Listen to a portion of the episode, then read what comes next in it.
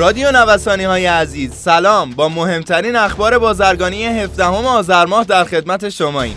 اسپانسر اخبار بازرگانی ما گروه بازرگانی جی تی جی ارائه دهنده انواع خدمات تجارت و بازرگانی هستند.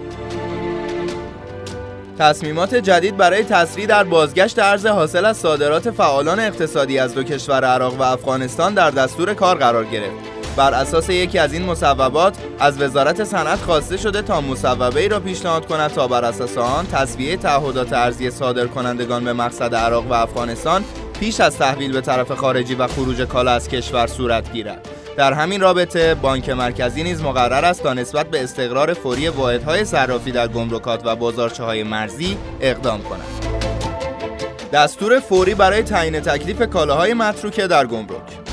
به دنبال دستور گمرک ایران برای تعیین تکلیف کالاهایی که صاحبان آن در مهلت تعیین شده برای ترخیص اقدام نکرده و مشمول مقررات متروکه شدند و حتی محتکر محسوب و به مراجع قضایی معرفی می شوند سازمان اموال تملیکی برای پیگیری کالاهای متروکه و تعیین تکلیف آنها ورود کرده است.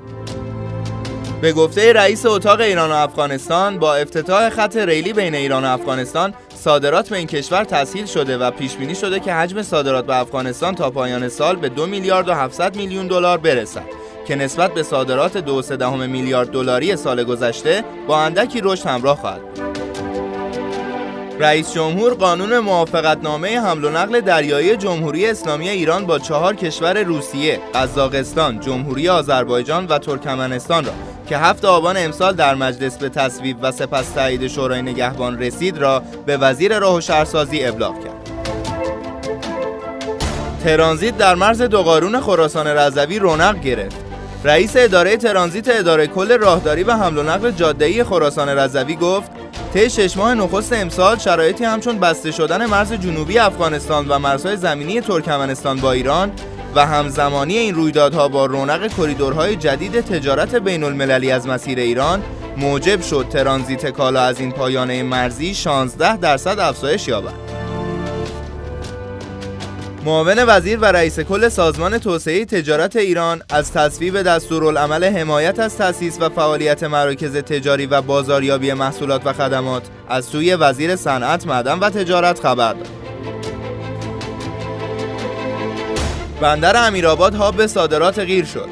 معاون امور بندری و اقتصادی اداره کل بنادر و دریانوردی امیرآباد گفت برای نخستین بار 50 هزار تن غیر با کیفیت مطلوب به یکی از کشورهای حاشیه دریای خزر صادر می شود. وی ویژگی بارز صادرات غیر از بندر امیرآباد را حمل و نقل ترکیبی آن دانست.